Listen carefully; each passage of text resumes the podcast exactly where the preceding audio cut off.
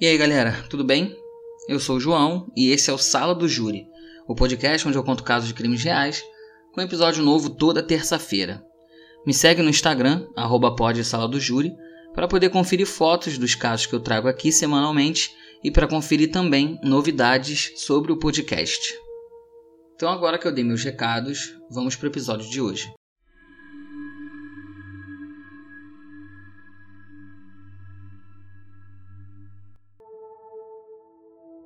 Mark Andrew Twitchell nasceu no dia 4 de julho de 1979, em Edmonton, no Canadá. Ele passou toda a sua infância fascinado pelo mundo do cinema. Ele adorava assistir documentários sobre bastidores dos filmes que ele assistia e sonhava em um dia ser um cineasta. Quando ele terminou o ensino médio, ele fez um curso de televisão e rádio no Instituto de Tecnologia do Norte de Alberta, o NAIT, e se formou no começo do ano 2000. Seus amigos do curso descreviam ele como um cara solitário. Ele não era de fazer muitas amizades, mas ele tinha alguns amigos bem próximos, e um deles era o Drew Kenworthy. Os dois rapazes continuaram a amizade após o fim do curso e passaram a elaborar alguns projetos juntos, mas eles acabavam discutindo muito, porque o Mark, por diversas vezes, não fazia sua parte nos trabalhos, e o Drew, querendo que os projetos dessem certo, acabava ficando sobrecarregado fazendo a parte dele e do Mark. E o pior de tudo é que o Mark mentia para não ter que fazer o trabalho. Ele sempre inventava uma história, se fazendo de vítima para evitar que o Drew brigasse com ele, mas não adiantava muito, porque o rapaz sabia que era tudo mentira e os dois discutiam mesmo assim. Em 1999, estreou o filme do Star Wars, capítulo 1, A Ameaça Fantasma. E o Drew teve a ideia de fazer um evento beneficente, inspirado no filme, chamado Standathon. E todo o dinheiro arrecadado, eles doariam para a fundação Make-A-Wish, no Canadá. Gente, só para explicar para vocês, a fundação Make-A-Wish é uma fundação que em português significa Faça um Pedido, e é uma fundação que tem o propósito de realizar pedidos de crianças com doenças crônicas ou terminais. A fundação tem 39 filiais espalhadas pelo mundo, inclusive tem uma no Brasil, que fica em São Paulo.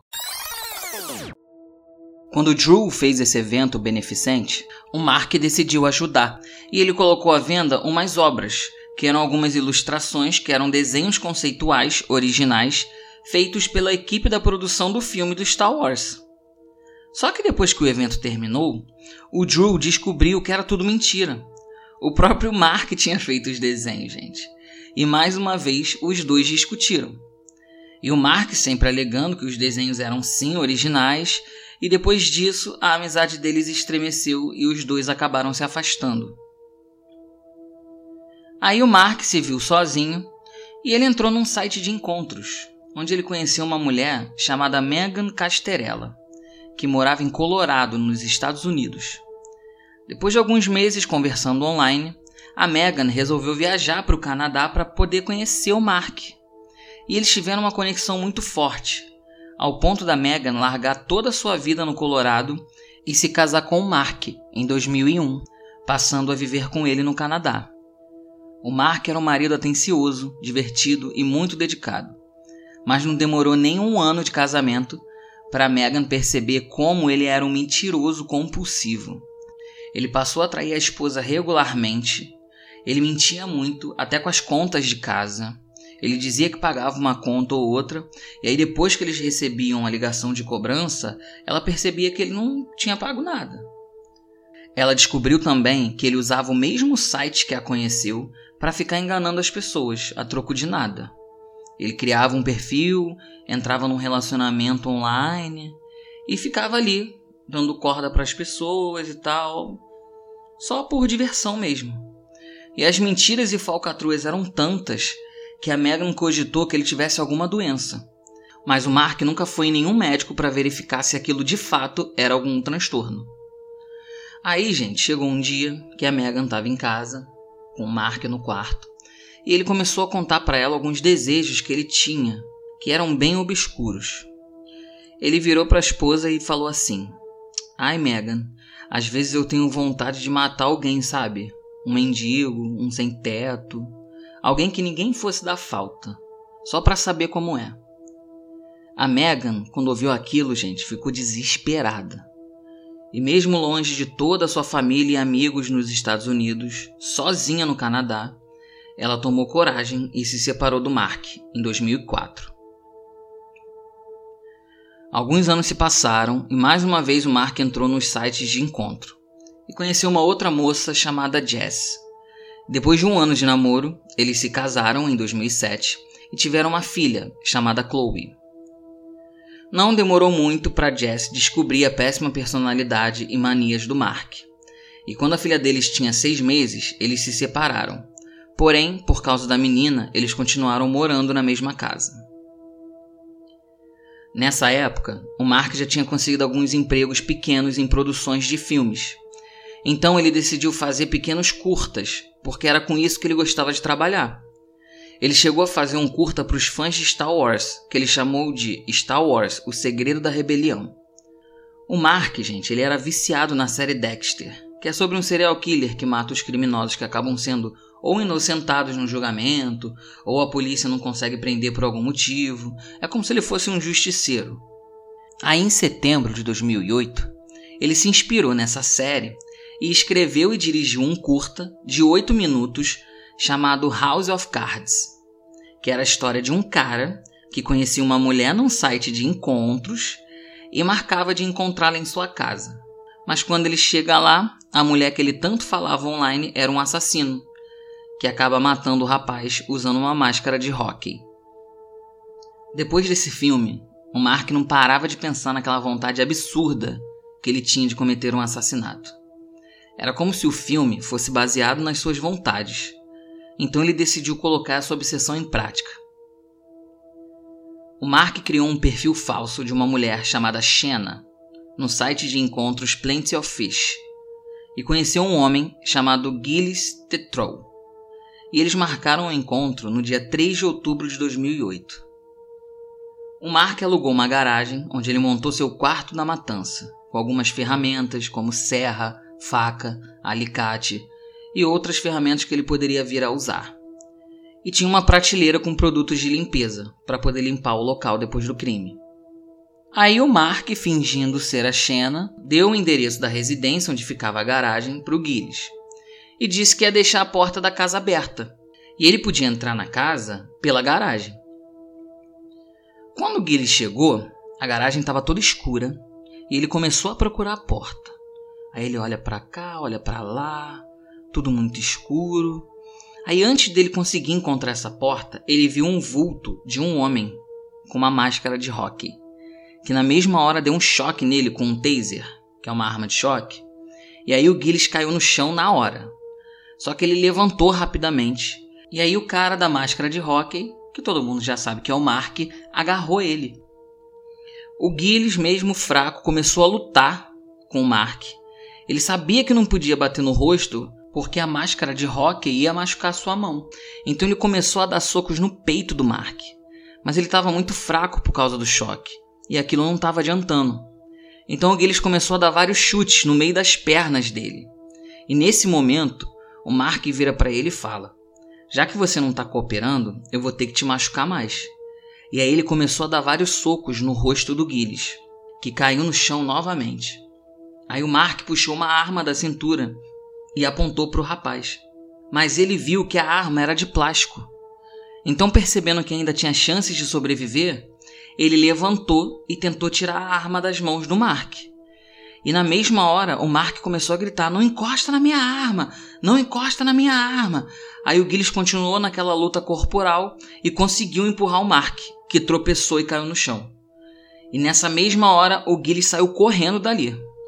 Mas a perna dele estava meio fraca e tremendo por causa do choque, e por isso ele não conseguia correr muito. Mas assim que ele saiu da garagem, ele viu um casal e começou a gritar por ajuda, dizendo que estava sendo assaltado. O casal ficou com medo, vendo um cara ali correndo, cheio de sangue, dizendo que está sendo assaltado, correndo na direção deles. Eles ficaram com medo e correram dele. Mas quando eles chegaram em casa, eles ligaram para a polícia para contar. E quando a polícia chegou no local, já não tinha mais ninguém naquela garagem. O Mark tinha fugido. Na mesma semana, ele entrou no site e conheceu outro cara usando um perfil falso. Esse rapaz se chamava Johnny Altinger, de 38 anos. E após alguns dias de conversa online, ele marcou um encontro com o Johnny na mesma garagem, no dia 10 de outubro. O Johnny, antes de ir, avisou seus amigos e alguns familiares que estavam indo se encontrar com uma garota que ele tinha conhecido online. Quando ele chegou na garagem, ele estacionou seu carro e ligou para um amigo para dizer que já estava no local. Só que depois daí, ninguém mais conseguiu falar com o Johnny. Alguns amigos mandaram mensagem perguntando como tinha sido o encontro, inclusive, mas ele não respondia. Só que mesmo assim, ninguém estranhou ele ficar um dia ou outro sem responder uma mensagem. Os amigos acabaram ficando preocupados mesmo quando ele deixou de ir num passeio de bicicleta que já tinha sido marcado há mais de um mês. E quando foram verificar no trabalho dele, eles descobriram que o Johnny não tinha ido trabalhar naquela semana inteira. Os amigos entraram em contato com o irmão do Johnny e ele disse que no dia 15 de outubro, 5 dias que o Johnny já não dava sinal de vida, ele tinha enviado um e-mail para esse irmão, dizendo que conheceu uma mulher e foi morar com ela em Costa Rica e que ele voltaria a entrar em contato perto do Natal. O que era bem estranho. Isso não era coisa que o Johnny faria. Então eles ligaram para a polícia.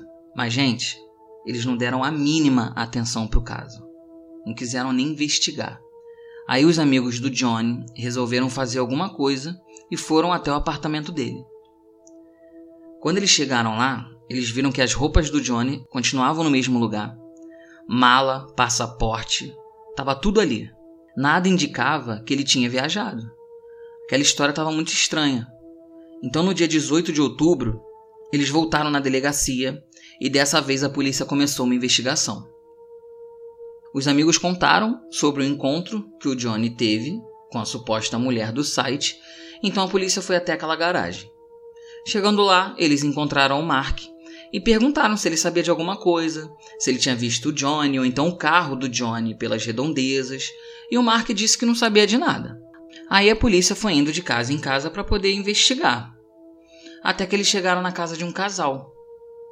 E aí quando eles perguntaram se o casal sabia de alguma coisa, o casal respondeu o seguinte: olha, a gente viu sim um cara saindo daquela garagem todo machucado, dizendo que tinha sido assaltado. Mas a gente ficou assustado, correu aqui para casa e ligou para a polícia. Aí o policial perguntou: e quando foi que vocês viram esse rapaz? E o casal respondeu: na sexta-feira, dia 3. Na mesma hora, o policial percebeu que o cara que eles tinham visto não podia ser o Johnny, que o Johnny tinha desaparecido no dia 10. Esse casal era o casal que tinha visto o Gilles enquanto ele estava fugindo. E por que a polícia não tinha conhecimento do ataque do Gilles? Porque o Gilles estava envergonhado com o que tinha acontecido. E ele também tinha medo de que o agressor dele descobrisse onde ele morava ou trabalhava e voltasse para terminar o serviço. Então, gente, ele só foi na polícia denunciar o ataque que ele sofreu quase 20 dias depois. Aí, quando a polícia recebeu a denúncia do Gilles, eles voltaram a falar com o Mark, que continuou dizendo que não sabia de nada. Nunca tinha visto o Johnny na vida dele e não sabia do carro dele. Mas depois de um tempo sendo interrogado, ele disse que tinha acabado de comprar um carro de um desconhecido. E a marca, cor e modelo do carro eram os mesmos do carro do Johnny. A polícia, então, conseguiu um mandado para a casa do Mark. E lá, eles descobriram aquele filme que ele tinha feito, o House of Cards, e eles ficaram chocados que o filme era exatamente igual ao ataque do Gilles. E eles pensaram que provavelmente o Johnny também tinha caído naquela armadilha, mas não tinha conseguido sair vivo dali como a primeira vítima. Aí, quando eles foram mexer no computador do Mark, eles encontraram um arquivo chamado SK Confessions, que traduzido seria Confissões de um Serial Killer.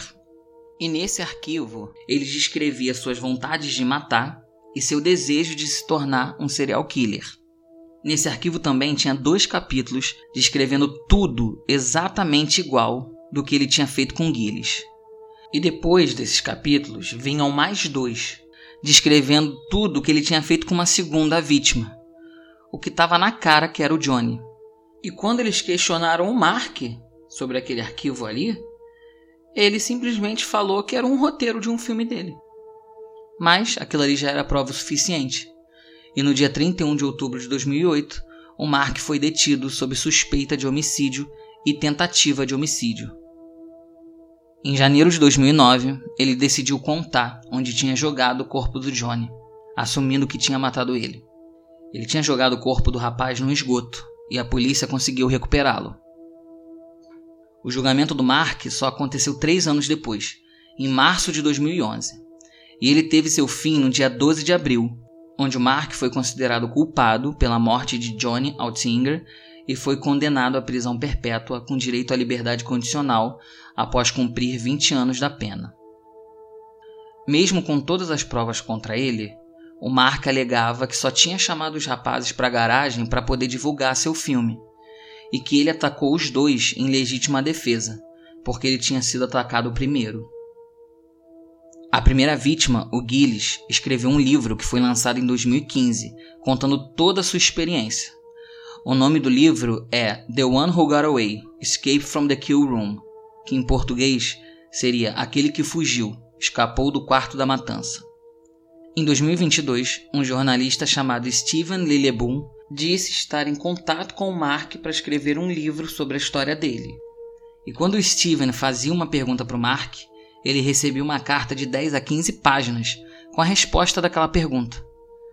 Até o momento em que o Stephen deu essa entrevista, o Mark já tinha escrito umas 35 cartas ao todo, que dava mais ou menos umas 350 páginas, juntando todas essas cartas. O Stephen comenta que as ideias e falas do Mark são muito perturbadoras, e que ele diversas vezes cita várias frases do personagem Dexter Morgan, da série Dexter. Em relação aos ataques, ele escreveu o seguinte: eu matei o Johnny Altinger em um terrível acidente de autodefesa. Depois de afastar superficialmente minhas sensibilidades humanas, lidei com seus restos mortais de uma maneira desrespeitosa, que me traumatizou para sempre.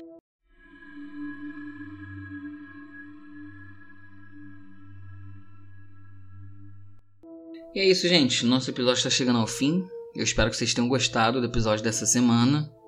E antes de eu comentar do episódio, eu queria trazer aqui um pensamento aqui que eu estava reparando enquanto eu fazia esse episódio. Vocês já perceberam? Você que me acompanha aí desde o começo, ou enfim, começou depois, mas já maratonou. Você já percebeu quantos casos eu já trouxe aqui que a polícia simplesmente não queria investigar nada? O problema é que quando a polícia deixa de investigar alguma coisa, às vezes ela acaba causando a morte de alguém, né, gente? A polícia não tinha que escolher, né? Vamos combinar. Se você vai lá denunciar alguma coisa, ela tem que fazer um mínimo do serviço dela. Pô, eles falaram do sumiço do Johnny. Eles sequer saíram da delegacia. Os amigos preocupados foram lá no apartamento do cara, arrombaram pra ver como é que tava lá dentro. E aí vendo que, pô, olha aqui, tá vendo? Ó? Olha aqui, ó. Ele não foi morar com ninguém na Costa Rica, ele tá com tudo dele aqui. Se ele fosse pra Costa Rica, ele tava com um passaporte junto com ele, não ficava em casa. Aí a polícia resolveu fazer alguma coisa. Pô, não dá, né? E agora falando do caso, eu só tenho uma coisa pra comentar. Esse cara, ele, além de fazer tudo o que ele fez, dá pra perceber que ele ainda por cima tem orgulho de tudo aquilo, né? Porque é só um jornalista falar que vai fazer um livro sobre ele que o cara já começa a escrever horrores. Primeiro, se eu faço uma pergunta para alguém e a pessoa me responde com 15 páginas escritas, eu não vou ler, meu amor. Eu nem encosto naquelas páginas. Que isso? Pô, como é que tu pergunta um negócio para alguém e a pessoa te responde com 15 páginas? Pô, eu não ia ler nenhuma inteira. Se eu pergunto algo pra alguém, por mais complexo que seja a pergunta, no máximo a pessoa vai me responder com, sei lá, metade de uma folha escrita. Eu vou ler, foi eu que perguntei. Agora, eu fazer uma perguntinha pro cara, o cara me envia 15 páginas pra responder uma pergunta? Tá doido que eu ia ler. Eu ia procurar outro tema pra fazer meu livro. Tá maluco? Ai, Jesus. Mas é isso, gente. Se você está ouvindo aí o Sala do Júri pelo Spotify, classifica o podcast com 5 estrelas para poder ajudar a alcançar mais pessoas aí e aumentar nosso time de jurados. Não deixa de seguir o podcast na plataforma de áudio que você está escutando. E ativa o sino também, que aí toda terça-feira, quando tiver um episódio novo, você vai receber uma notificação que vai te lembrar de ouvir o episódio mais recente do Sala do Júri. Tá bom, gente? Então é isso, eu vou ficando por aqui. Até semana que vem. Tchau, tchau. Pra evitar que o Drew brigasse... E todo o dinheiro arrecadado, eles doariam pra fundação... Quando o Drew fez esse evento beneficente... E ele podia entrar na casa... Em 2022, um jornalista chamado Stephen Lillebun disse...